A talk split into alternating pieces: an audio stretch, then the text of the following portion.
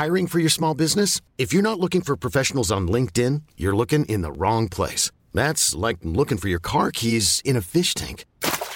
LinkedIn helps you hire professionals you can't find anywhere else, even those who aren't actively searching for a new job but might be open to the perfect role. In a given month, over 70% of LinkedIn users don't even visit other leading job sites. So start looking in the right place. With LinkedIn, you can hire professionals like a professional. Post your free job on linkedin.com slash achieve today.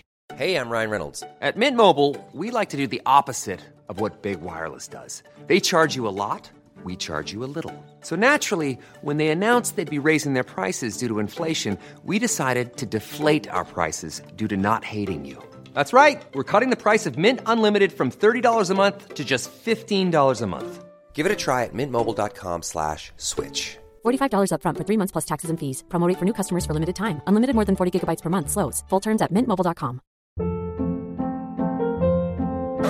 Hold up. What was that? Boring. No flavor. That was as bad as those leftovers you ate all week. Keke Palmer here, and it's time to say hello to something fresh and guilt-free. Hello Fresh. Jazz up dinner with pecan-crusted chicken or garlic butter shrimp scampi. Now that's music to my mouth. Hello Fresh. Let's get this dinner party started. Discover all the delicious possibilities at hellofresh.com.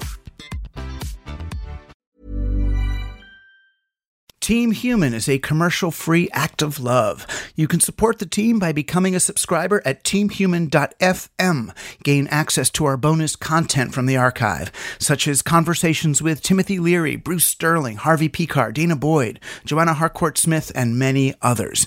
You also gain access to the Team Human Discord channel and special events in the Team Human High Fidelity Spatial Audio Lounge, including live salons with some of our guests and friends. Join listeners like Luke Mistruzzi, Katie Ruiz, David Cosmater, TG, and Jonah Boswich. Get all those benefits plus invitations to our live shows once we're back in the real world.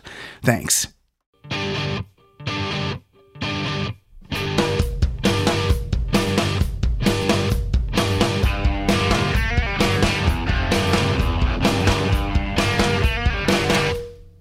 You're on Team Human, conscious intervention in the machine. Our social reality cannot be debugged or rebooted. It can only be lived better and more consciously from this point forward. It's time to achieve coherence together, right now. I'm Douglas Rushkoff, and I'm on Team Human. Playing for Team Human today, coming from New Orleans, writer and philosopher, author of The Fall of Language, Alexander Stern. I think this is why I find the Frankfurt School so interesting because it's not as if they live in a different world. The analyses that they were coming up with at that time are, in many cases, surprisingly relevant to what's happening today. Alexander will help us distinguish between who we are and what we tweet. It's time to intervene on behalf of people. I'm Douglas Rushkoff, and we're all on Team Human. When I was in high school, I was in a play where I got to smoke cigarettes.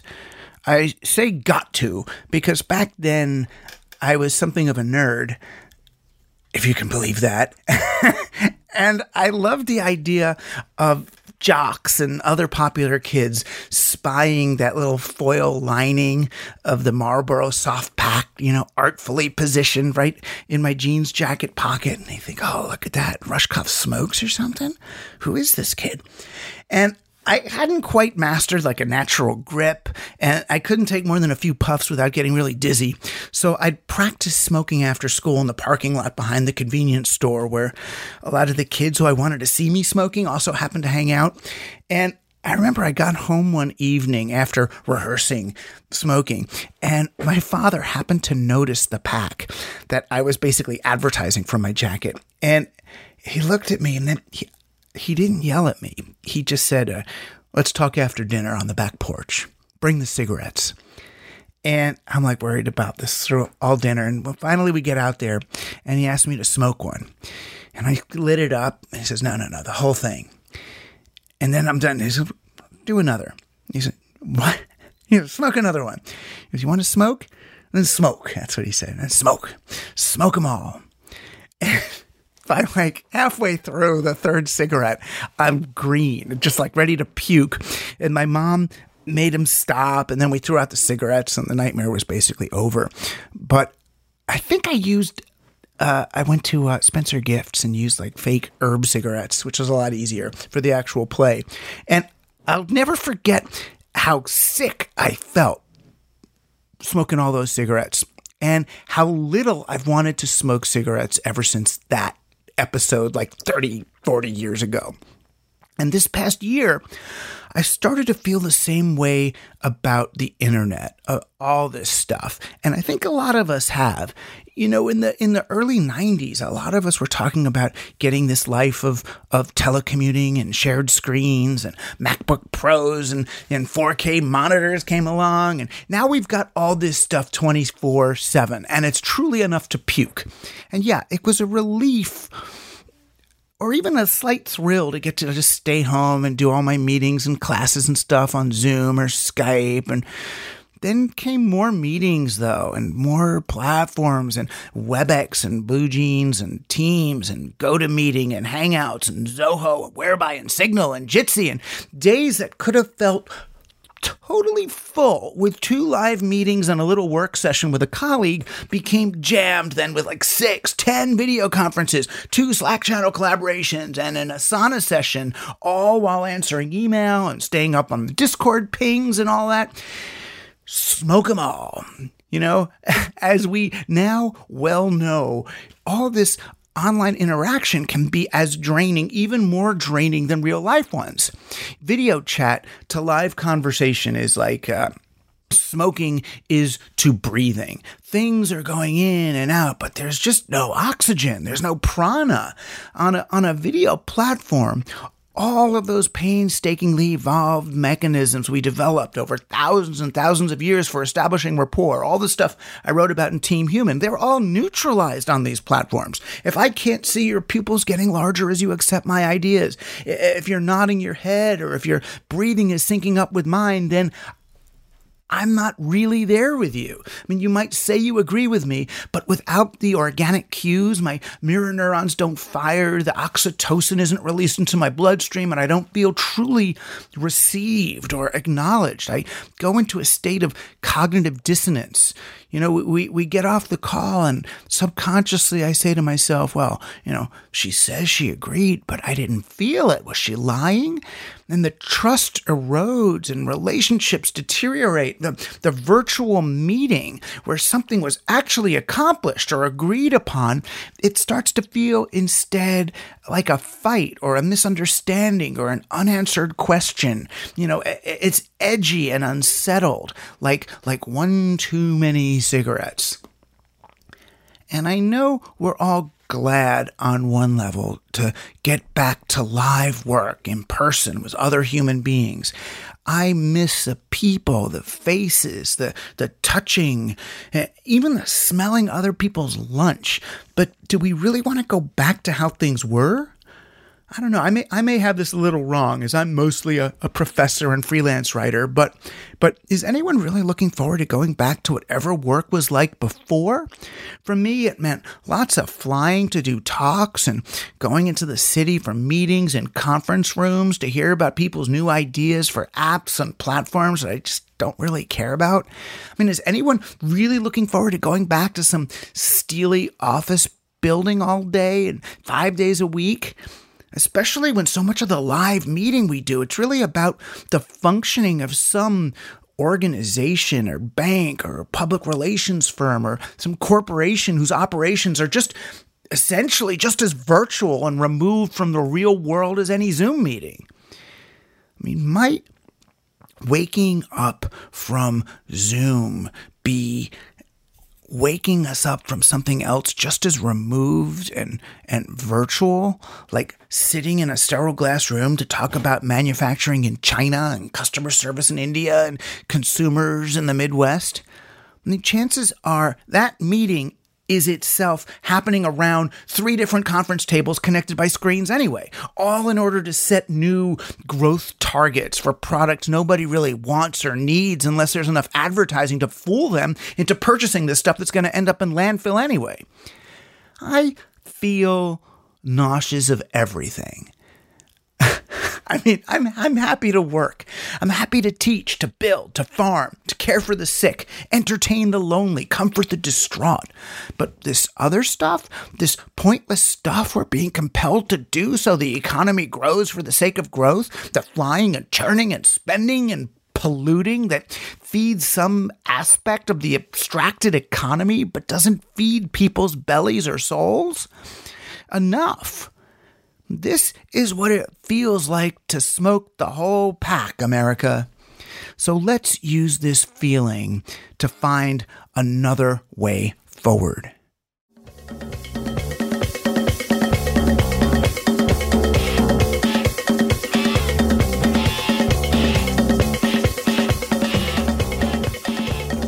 I came across an essay in Hedgehog Review that really helped me sort through some of these issues, especially how to distinguish between my friends as people and the stuff they happen to say on Twitter or other social media. It was a piece called Opinion Fetishism, and it's about the way a person's tweets are being taken as immutable expressions of a person's essential being. How we, we can't change our minds or probe or debate ideas. It's as if every tweet were etched in stone in some permanent representation of our true selves, which sucks.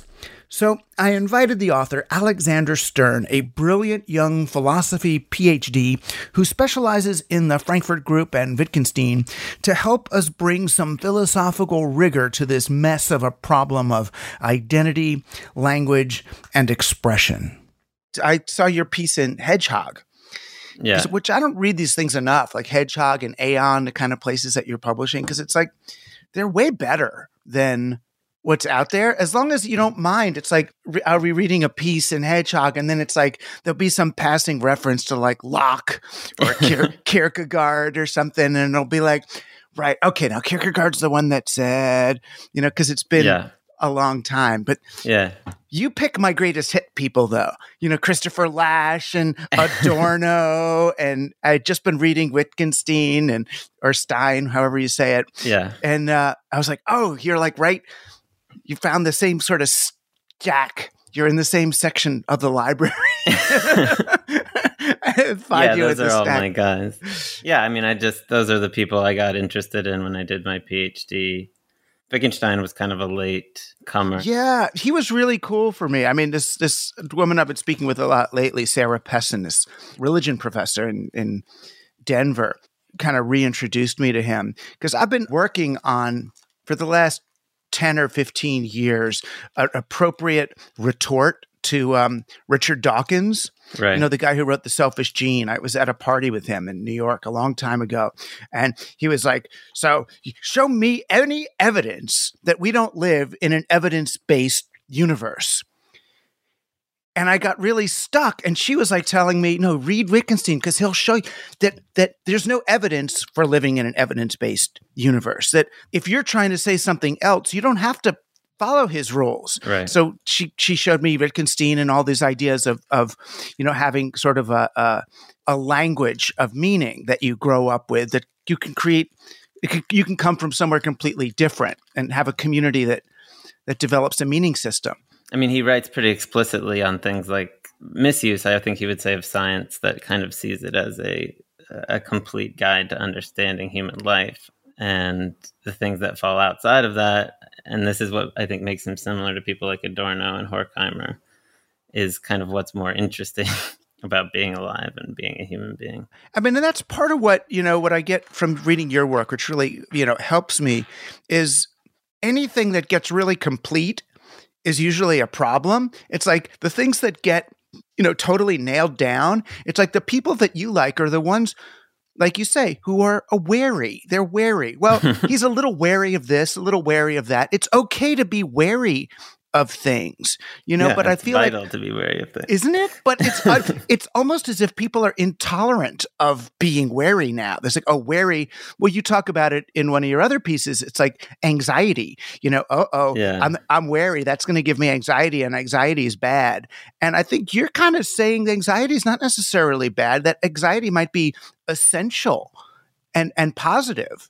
Certainly, there's no kind of avoiding anxiety. It's part of what it is to be human is to be in this situation that's you know groundless in a way. And you kind of have to make a decision for kierkegaard. It's the kind of leap of faith that says even though i don't really have rational or scientific grounds for jumping into christianity that is where i stand. And i can give reasons for it but i can't kind of give a completely closed rational account of why this is the right thing to do um, i'm just taking that all upon myself in a kind of singular action, which is what a leap of faith is for Kierkegaard.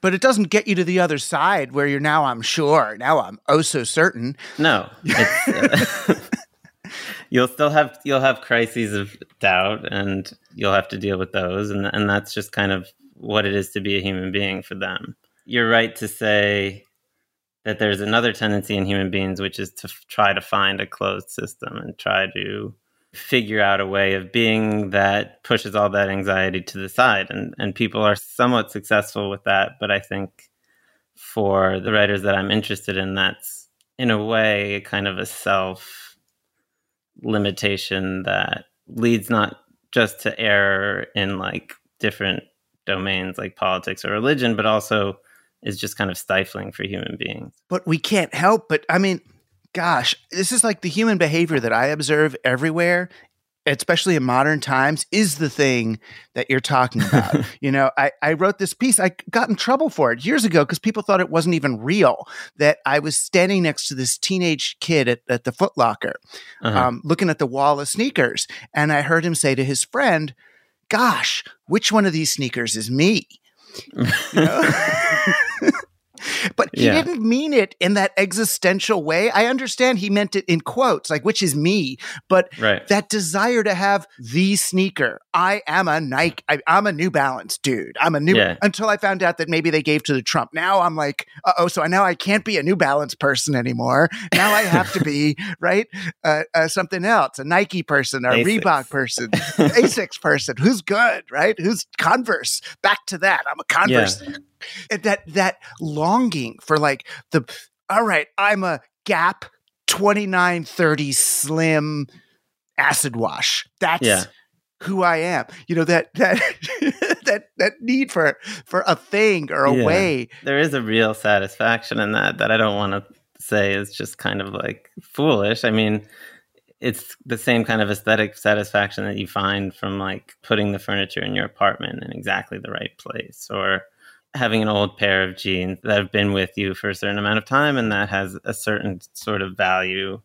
I think the problem, at least the problem I was trying to get at in the Aeon authenticity essay was when that becomes your kind of project, right? When that becomes your kind of uh, way of being a person, the way of developing your personhood becomes this series of acquisitions that are you that you see as kind of the makeup of your kind of aesthetic personality. Right. As a project that's quite limiting, it's quite, it lacks any kind of action and you don't leave anything behind. You're just kind of create this bubble where you're satisfied with everything that you have and, and you feel like you're projecting the right kind of image, but that's it. There's no you're not really meeting there's no rubber meeting the road. You're not really creating any traction. You're not producing anything of value to other people. You're not actualizing yourself in the sense that i was trying to get at the essay which is taking what's inside of you and mixing it with the world and creating something new. Right. I mean because I don't want to be judgmental of like, oh, well, new is bad and old is good, right? so I could get in the space where I would say, okay, you know, us wandering around the library and finding the shelf and the like that's just like, oh, these are the people that I'm these are the questions I'm concerned with. Uh-huh. I mean, that I judge that like as better than finding the store or the fashion that expresses who I am. But both are the same it's the same impulse i mean one's not necessarily yeah. better than another in in some sense the impulse itself to sort of lock down like as if i used to think about this actually when i was growing up that there were these kids that like by the sophomore year of college, they kind of figured out who they were. And on the one hand, I was jealous of them, but on the other hand, I was like, oh, those poor people. That guy's decided he's a yuppie. This one's the guy who's going to walk around with an umbrella. That's Yeah. going to be the deadhead for the rest of his life. And it's like, Right. you just tried on, you became this person rather than staying soft and pliable and open. And you know, you're never going to get to know who you are, but you're never going to have to be that person either. Yeah. I was just rewatching What's the Matter with Baby Jane, which is the, Uh-huh. the movie where Bette Davis's character becomes this kind of like child star and then and this happens to child stars a lot, I think. When you stop growing up. I think there's another saying that I don't know where it comes from, but the moment you get rich is when you stop growing up.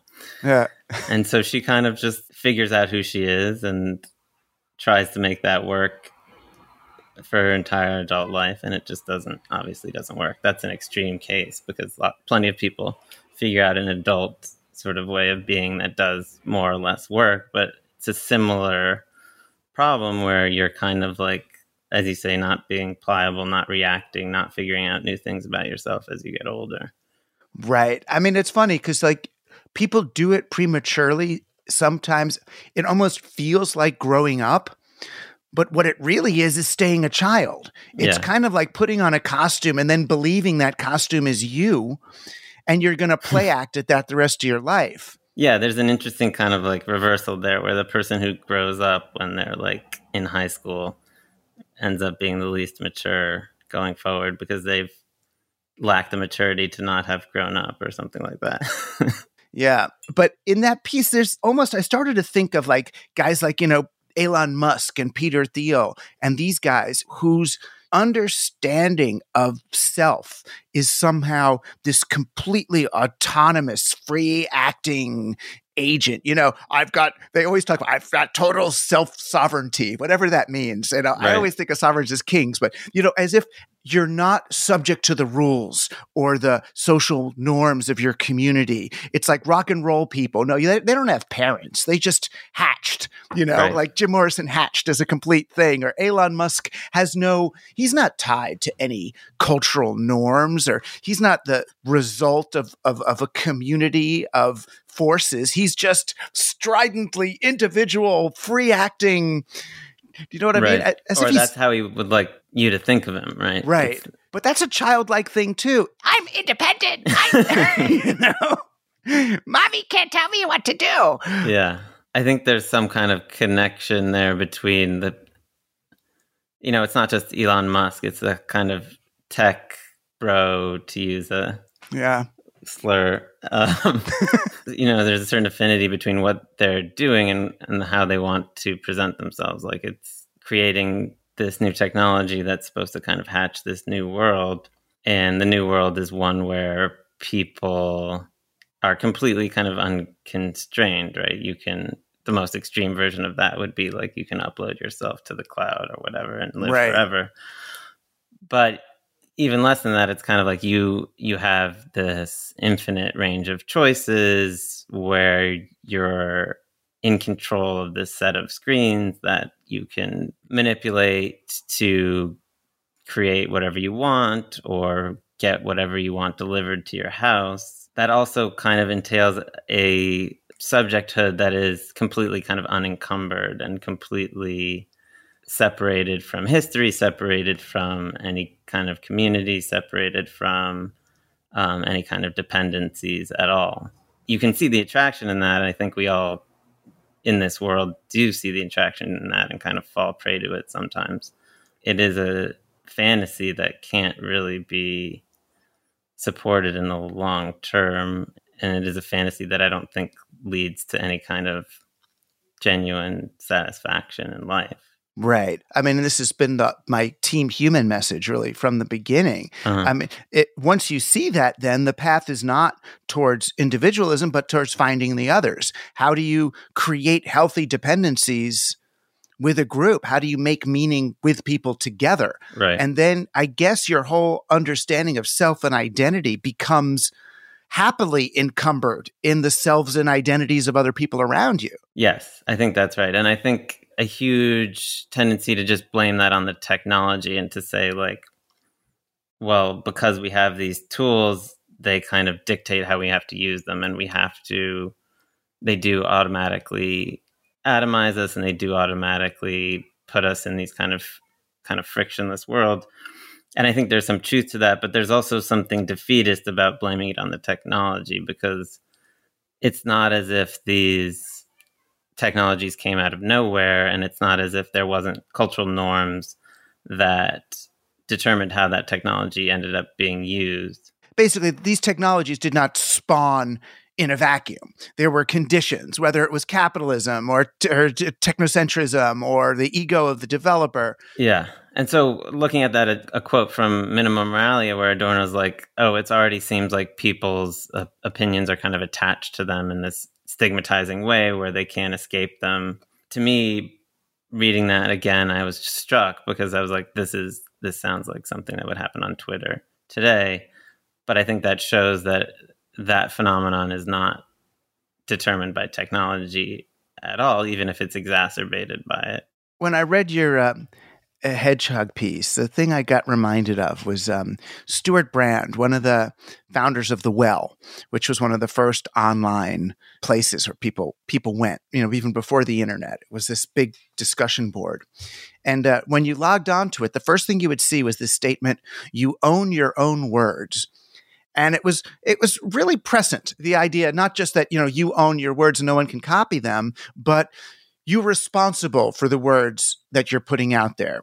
And this is sort of the main thing i wanted to talk about today. What your piece was really looking at was how the the distance between what you say online and who you are is kind of going away. You know that that particularly on a, on a place like Twitter, it's more than just you own or you're responsible for your words, but your ideas and your identity kind of merge into the same thing. You can't do a tweet without that tweet somehow being you. And that's a really dangerous place to get where we can't try on an opinion without being identified with that opinion for the rest of our lives. Yeah, and I think it creates a kind of completely different kind of public discourse, although I almost want to put public discourse in like scare quotes. It Doesn't feel quite right to say that what's happening on Twitter is that ideas are being debated so much as people are kind of acquiring different opinions and throwing them at each other or fighting with them. To me, it seems more like almost religious dispute instead of a calm, rational discussion of ideas where the focus is on, not on the people, it's on the ideas that they're expressing there's a kind of simulation of public discourse. I'm with this group, I'm with this opinion, this set of opinions. I am totally certain of it. I don't need any I don't need to be able to I don't need to defend it in any kind of rational terms, but I do need to promote that view online, get into spats with people who disagree, and you know, at the edges try to get those people removed from the discussion. And I guess what I was trying to show in that piece is that it's kind of it has this almost vortex like character where you can kind of jump into it with the best of intentions and and be like I'm going to bring uh, intellectual virtues to this debate and turn it into you know what it should be. And and I've just just from kind of lurking on Twitter seen I think those types of people get sucked into this pattern of wielding opinions as these kind of weapons rather than debating ideas in that kind of productive way. Right. Well, then you in the piece you call it quicksand. You know that you struggle against it, and I know that feeling. You struggle against it, and you're trying not to. Then you get sucked down further and further. You know, faster the more you push against that. It's hard because for me, so much about learning to engage with ideas has to do with having the freedom to suppose something, to try on something. I mean, throughout the Trump presidency, every time he spoke, I really tried to try on I wasn't afraid. I tried on his ideas. I tried to, you know, even ascribe more intellectual rigor to what he was saying than he was bringing to it to really see, well, what is he? T-? And I would be, oh, I get it. He's really trying, he's really in his own way speaking up for the ineffable qualities of human dignity that aren't being addressed by a technocratic regime. Or, you know, I would come up with something. I wouldn't dare tweet it. I say, hey, you know, maybe what Trump really means here is it's like, oh no, I'll be, it would be like before tenure anyway. It would be, Yeah. you know, career suicide. Right. but what you're saying is that that intellectual life on those terms then is is necessarily shallow because we can't we can't be dimensional enough to try on someone else's ideas even if we know we're not going to agree with them in the long run. Yeah, I think you need that. You obviously need the freedom to even say things like, I'm not sure I believe this, but let's look at this opinion. Let's look at this um, interpretation of the facts and see what's wrong with it. Let's like put it over here and put it under a mi- microscope. And we're not, nobody's feelings are going to get hurt. But in order for us to really understand what's going on, we have to kind of be able to unpack these different ways of looking at things, including ones that we disagree with, or including ones that you know are put forward by people that we don't find savory for X, Y, or Z reason. It's alarming to me how rapidly that that kind of way of understanding what argument, discourse, like education are, how much more fragile that actually turns out to be than I, I had been led to believe. Me too. I, I left. I mean, I didn't leave. I'm still writing whatever you know, commercial trade books. But I, I went and got a PhD and got a job at a university, thinking I would be. I'm, I'm so silly. I'm so naive, thinking I would be safe or spared from this sort of life or death, you know, accusatorial quality of mainstream media. know, That Uh-huh. I would get tenure, but or whatever. But but in, it's worse. It's scarier. You know, you. I feel like anything anyone says around the seminar table could end up becoming, you know, some federal case Right. uh, against them. That's not a safe place either. And and that goes back to your this this idea that people are ident- are so closely identified with what they say that Right. there's no difference. So it's like I'm not. I'm really stuck because here I am. Uh, now I'm considered. My grandmother says we weren't Jewish to, or Jews weren't white until 1971. But I'll accept, you know, that now I'm essentially I, I'm I'm looked at as a cis white male, and that means there's certain things I can't even voice certain things because I'm not supposed to because it's not my identity. So I'm not allowed to, you know, speak on behalf of some other identity or that's considered inauthentic. Eh, Then what can I what what's left? Yeah, I think there's also a little bit of a pessimism about the ability of uh, people to kind of understand each other that's also being neglected. You know, I think people who come from different backgrounds and have different experiences do very often have different things to bring to the table, but it's not as if when that happens, we're completely incapable of understanding it. Obviously, you can't completely do that, but I think when those matters of opinion become matters of identity, you do effectively close off the ability to kind of really get inside what other people are thinking as well. There's lots of missed opportunities for coming to kind of mutual understanding and and that tends to turn these debates into fights or these uh, environments where people feel like the best thing for them to do is just not say anything. Right. Or, I mean, it, it, if you do well in that environment, then you go off and start a Substack. You know, you you, and that's the other thing. It's like so the the the the space for kind of whatever this was public debate or intellectual engagement becomes these really separated little silos and i Yeah. get it you know so if i can prove on twitter that i'm either being you know victimized by the woke or being you know canceled by the anti woke Right. now I got so ah, I got something going now. Now I can get a Substack and a lot of followers and of at least the one side right. and make hay. But it's it's sad, and I've seen so many of my friends, not so many, but a half dozen or so of my friends kind of fall off the edge of this thing into one side or the other of that thing. Right.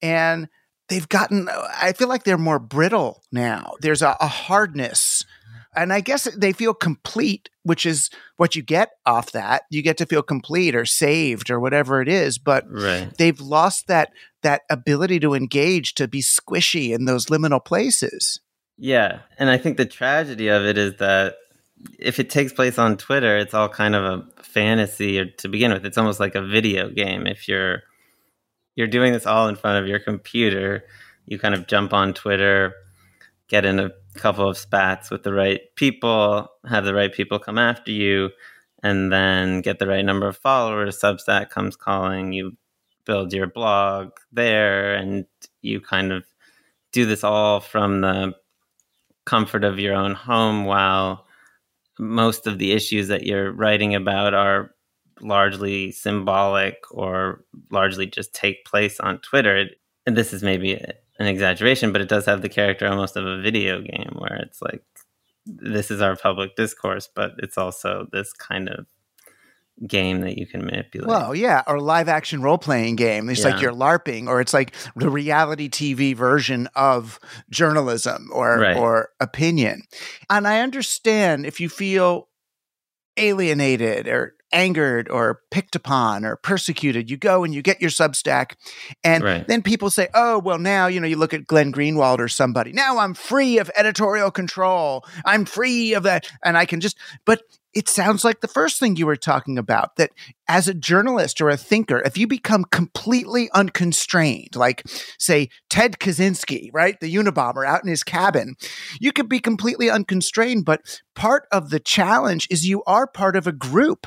I mean, I've always wanted to be part of a magazine. I, I remember like articles about the New Yorker magazine, you know, in the 1940s or whatever, Right. with James Thurber having an office next to this one, next to that one. And you've got to somehow get along with these people. You do have to get it through your editor, but that is not necessarily a bad thing. That might be a good thing that you're forced to wrestle in order to get some version of your idea expressed by this group of people rather than just you out alone on the digital frontier. Yeah, I certainly wouldn't say that I'm against people, you know, starting their own blog on Substack. I don't want to sound like that at all, but I think God bless. yeah, I think it if that medium has a future, it is in what you're talking about, which is more collective projects where, you know, whether it's editorial control or you're collaborating on something or you're investigating some piece of journalism together, then then that's a much more promising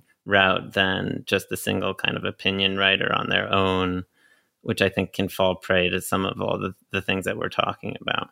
Well, I mean, you would think that the single writer on on their own on Substack would be like that's kind of where you start out. That could be like the Yeah. the minor leagues, and then you build an audience or get discovered, and then a group comes and says, "Hey, you know, we like what you're doing. Do you want to join us?" And you get to be on a on a team.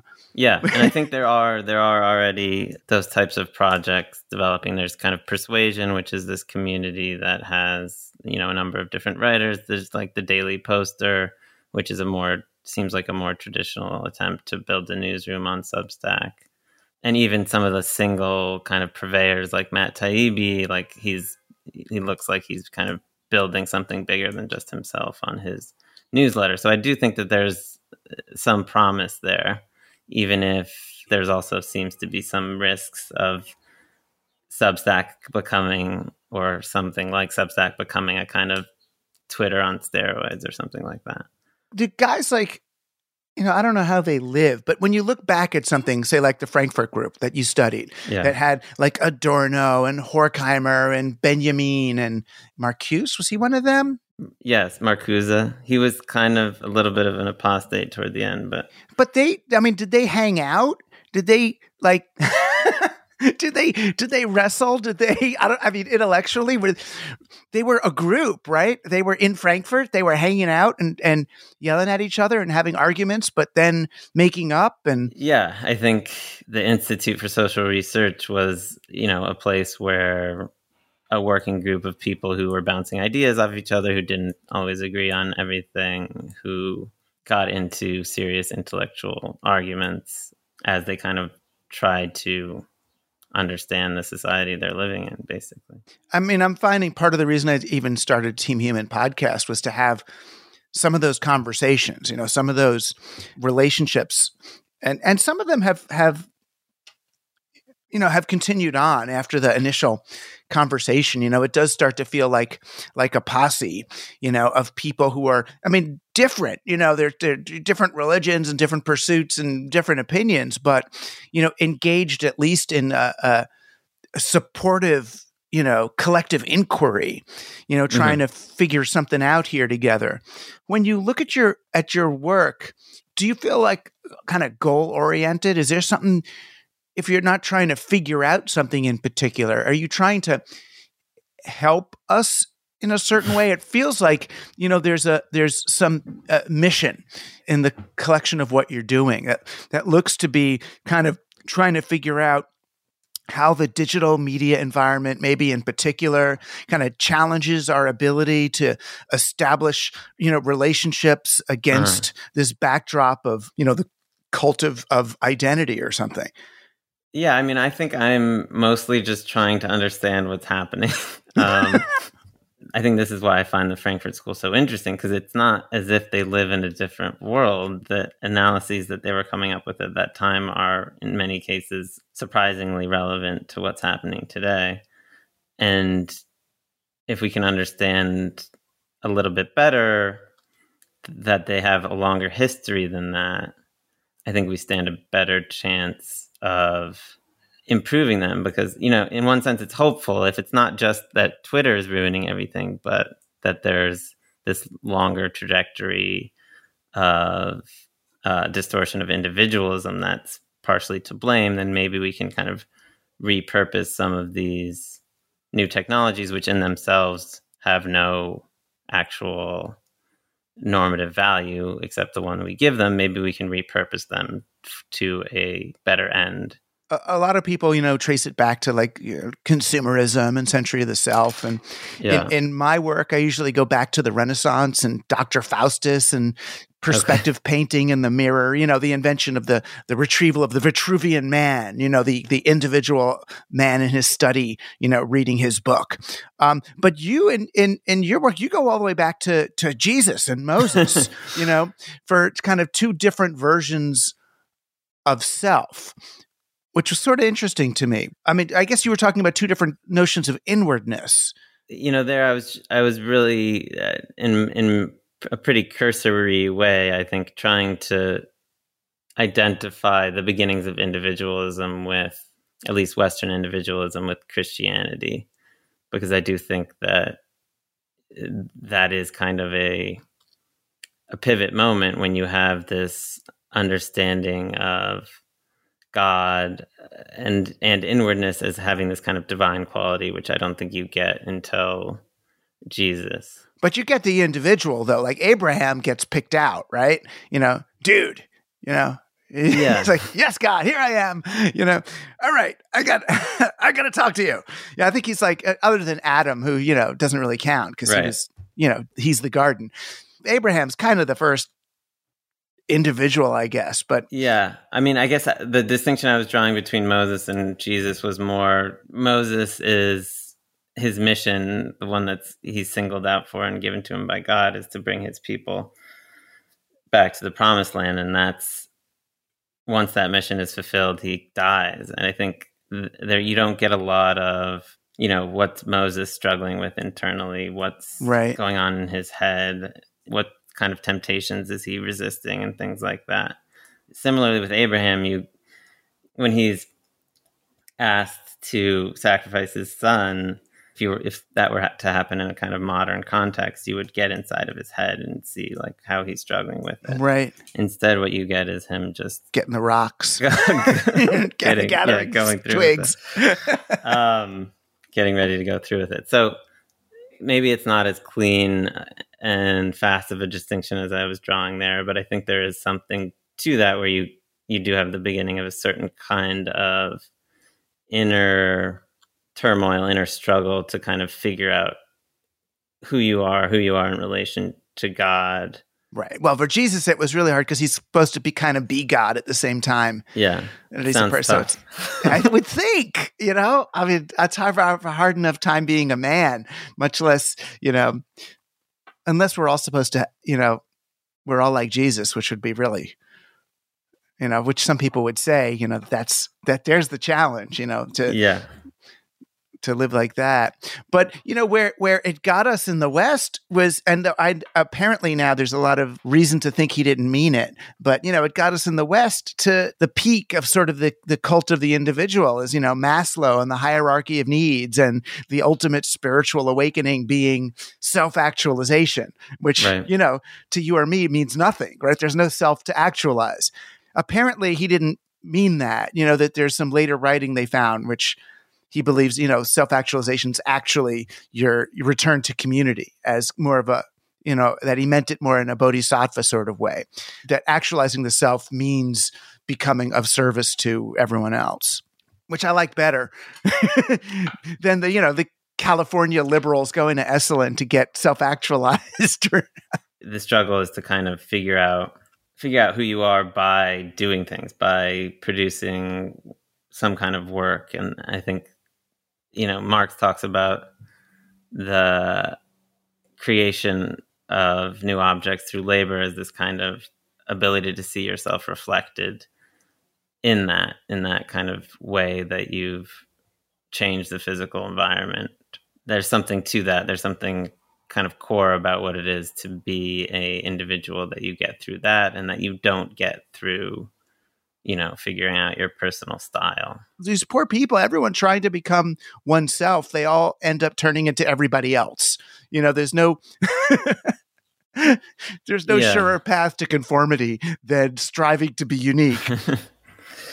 it's an ethic that is kind of comes from the advertising industry so it, it does lead in a particular type of direction and it leads into that direction in such a way that it's kind of this constantly emptying well that needs to be filled with more and more products or acquisition or like new styles or whatever it might be new opinions.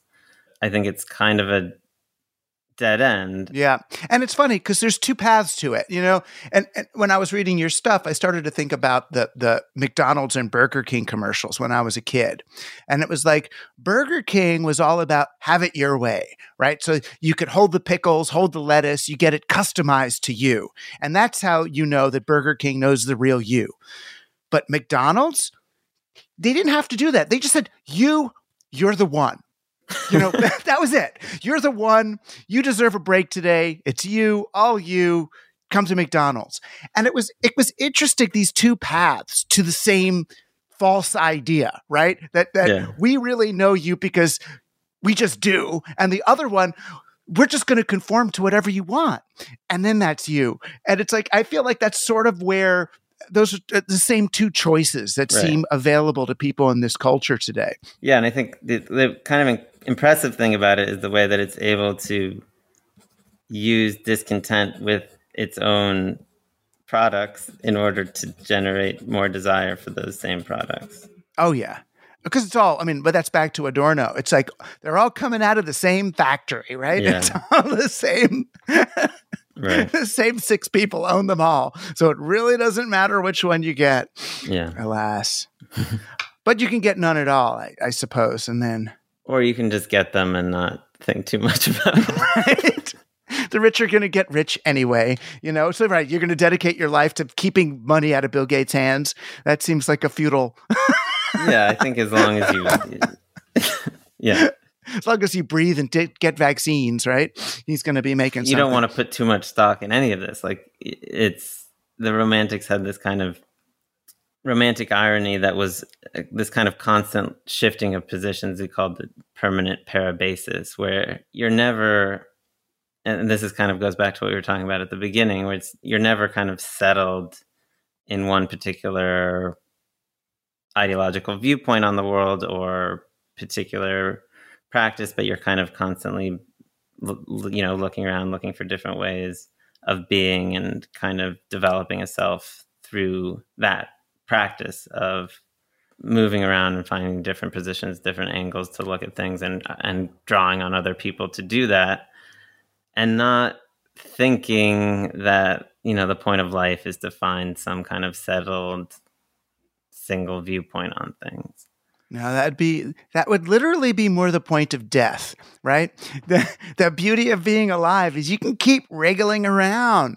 You keep changing. And you know, that's why, you know, even in the Talmud, they say you're not allowed to remind someone of something they said in the past because they're supposed to be able to be free of it, you know?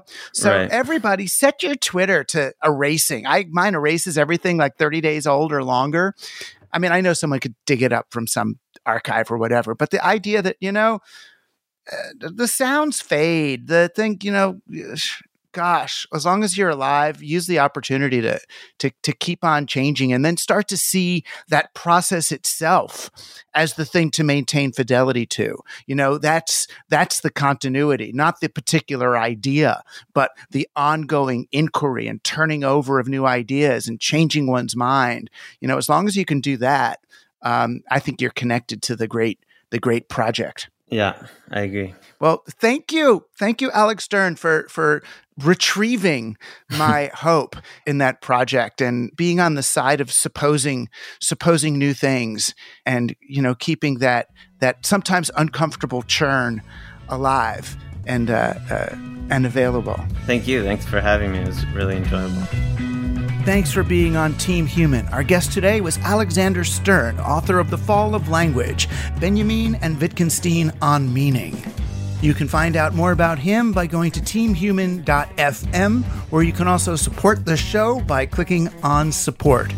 Team Human was produced by Joshua Chapdelaine and edited by Luke Robert Mason. I'm Douglas Rushkoff, and you've been on Team Human, our last best hope for peeps.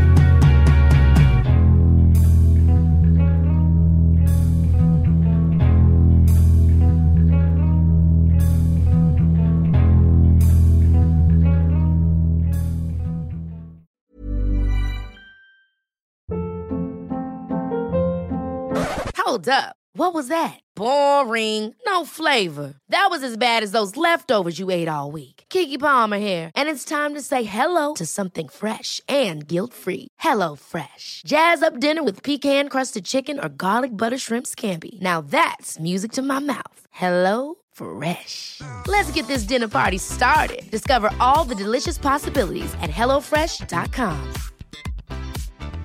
Hi, I'm Daniel, founder of Pretty Litter. Did you know cats tend to hide symptoms of sickness and pain? I learned this the hard way after losing my cat, Gingy. So I created Pretty Litter, a health monitoring litter that helps detect early signs of illness by changing colors, saving you money and potentially your cat's life. Pretty Litter is veterinarian developed, and it's the easiest way to keep tabs on your fur baby's health right at home. Go to prettylitter.com and use code ACAST for 20% off your first order and a free cat toy. Terms and conditions apply. See site for details. When you make decisions for your company, you look for the no brainers. And if you have a lot of mailing to do, stamps.com is the ultimate no brainer. It streamlines your processes to make your business more efficient, which makes you less busy. Mail checks, invoices, legal documents, and everything you need to keep your business running with stamps.com. Seamlessly connect with every major marketplace and shopping cart. Schedule package pickups and see your cheapest and fastest shipping options from different carriers with rates up to 89% off USPS and UPS rates. And with the stamps.com mobile app, you can take care of mailing and shipping wherever you are. Make the same no-brainer decision as over 1 million other businesses with stamps.com. Sign up with code program for a 4-week trial plus free postage and a free digital scale. No long-term commitments or contracts. That's stamps.com. Code program.